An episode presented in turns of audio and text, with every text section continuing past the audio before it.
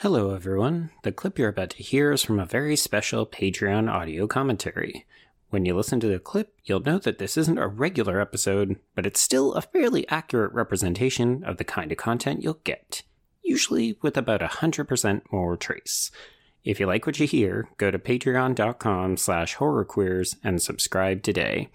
Without further ado, here's your exclusive Patreon clip. Two years in the making.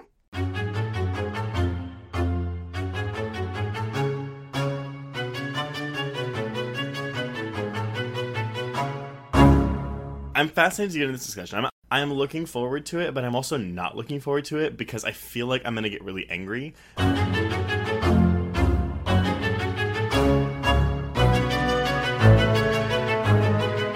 And welcome back to Horror Queers. It's your Patreon audio commentary, and I'm Joe.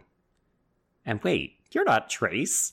Surprise, Sydney. Um, I'm not Trace. oh my god, it's Lindsay Traves. It's me. I'm here doing an audio commentary instead of Trace.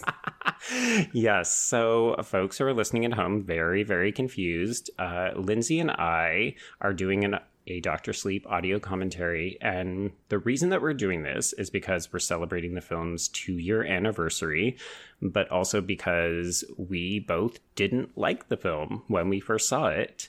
And Trace would not stop bemoaning and being angry at us and telling us that we had to watch the Doctor Sleep director's cut. So that is what we are doing, but we are doing it without him. That is true because we love Trace. Mm-hmm. Right? That's a fact of life. Yeah, yeah. But we know that Trace would be like telling us why we should like this version better the whole time. Correct, yes. And yeah, we need to like experience it ourselves and then like report back to him. Mm-hmm. Yes, in in audio commentary form. yeah, we'll just be like, hey, we we have this three hour clip for you to check out um, if you want to know our thoughts yes, go listen to the full three hours. Uh, yeah, so folks, we're going to treat this like a usual audio commentary. We've got the discs on the three second mark. We can see the Warner Brothers logo. Our sound is off and our subtitles are on. And Lindsay and I are going to be playing a little drinking game to help get us through this three hour movie. uh, okay. So here's how this works. So when we count to three, we're going to press play. We'll go one, two, three, play, and then we'll press play. So, drinking rules for this movie we're going to drink every time Danny sees a ghost. We're going to drink every time Rose does something with her hat. Oh, we're going to die. I know, right? Uh, Abra communicates with someone telepathically. Someone uses their shine as a power.